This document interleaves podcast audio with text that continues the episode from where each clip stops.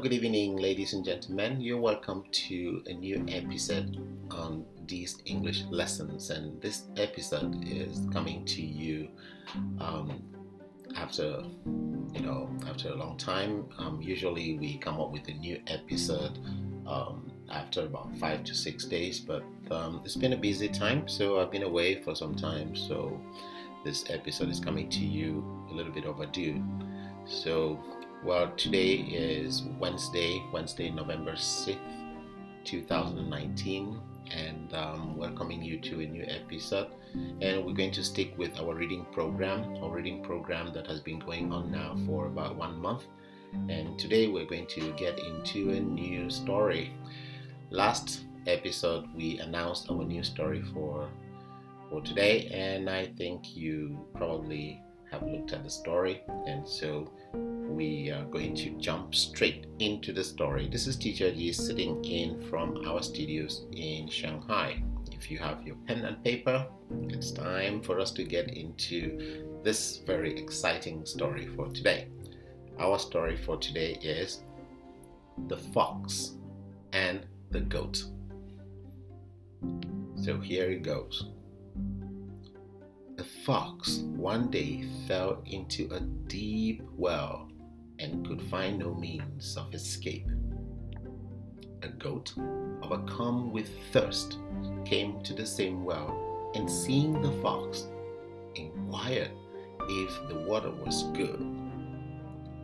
Concealing his sad plight under a merry guise, the fox indulged in a lavish praise of the water, saying it was excellent beyond measure and encouraging him to descend.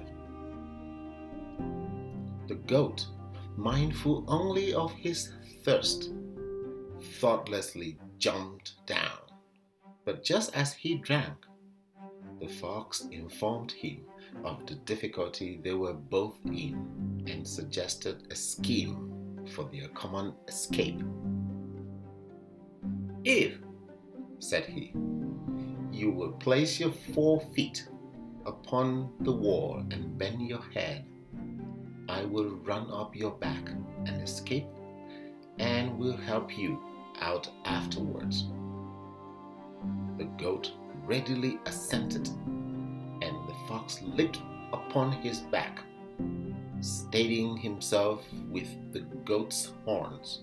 He safely reached the mouth of the well and made off as fast as he could. When the goat upbraided him for breaking his promise, he turned around and cried out, You foolish old fellow! If you had as many brains in your head as you have hairs in your beard, you would never have gone down before you had inspected the way up nor have exposed yourself to dangers from which you had no means of escape. Look before you leap. Look before you leap. That's the moral of our lesson. The moral of our story today is you look before you leap. And I'm really sorry for our old friend because our old friend the goat got deceived and he went down the well to help a friend.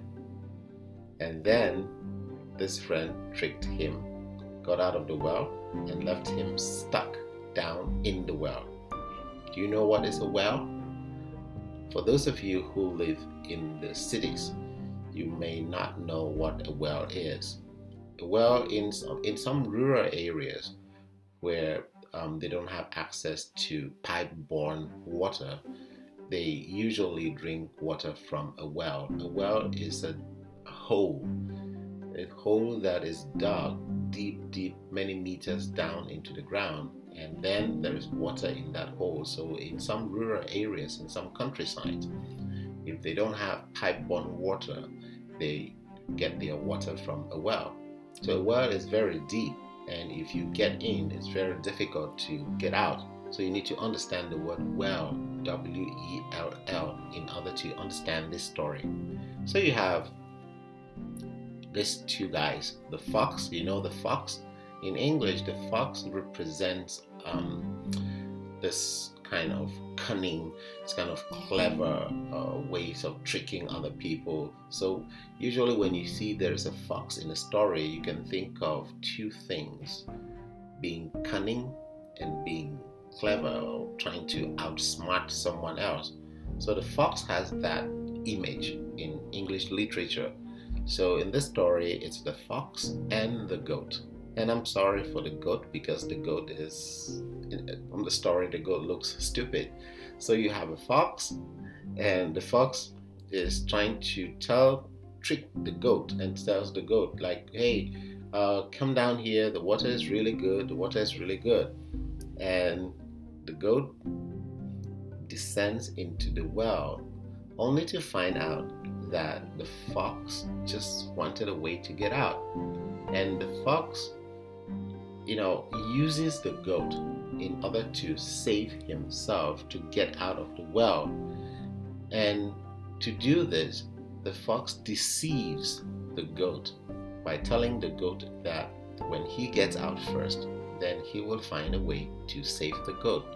But we all know this is not true from the story. Immediately he gets out, he mocks at the goat.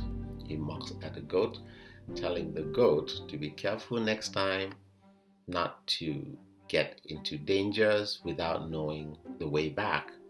And so that's where the moral of the story comes from. Um, look before you leap. So, in other words, um, look before you leap here represents um, caution. It's to say, um, think about the risk involved in something before you engage.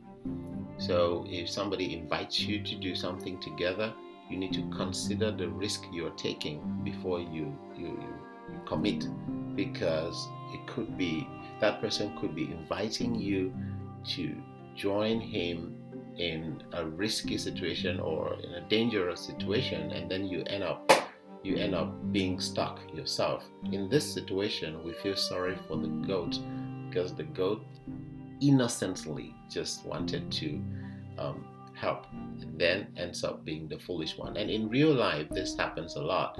Sometimes people in, in trouble will try to get you involved in the trouble too, because um, if, if they drag you into the trouble, they can probably then leave you there and find a way to escape. So, this is a very big lesson to us and to students out there, especially naughty students in school. Sometimes your friend invites you to do something and you know that's not right. Uh, you have to be careful. You need to you need to think about the risk involved. If your friend tells you, let's uh, take absent from class today, you need to think about the risk involved because it could be a friend who is dragging you into danger, into trouble, and then will leave you there and save himself, and, and you will be stuck in trouble. So, this is a very beautiful lesson for students, for children, and for adults as well. Look before you leap.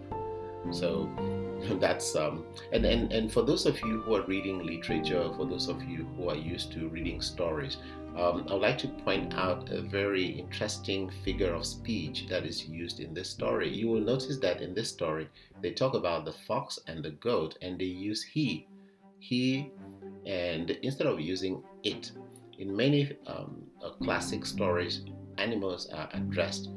Animals are personified. They're given human qualities. So you see the goat and the fox. The, the they have the pronoun he. Uh, it is like they're persons. They're actually representing persons. This is a technique that is used in literature. So as you read more stories in English, you will get familiar to um, animals being given human qualities. When an animal is given human qualities, um, that kind of uh, figure of speech is called personification.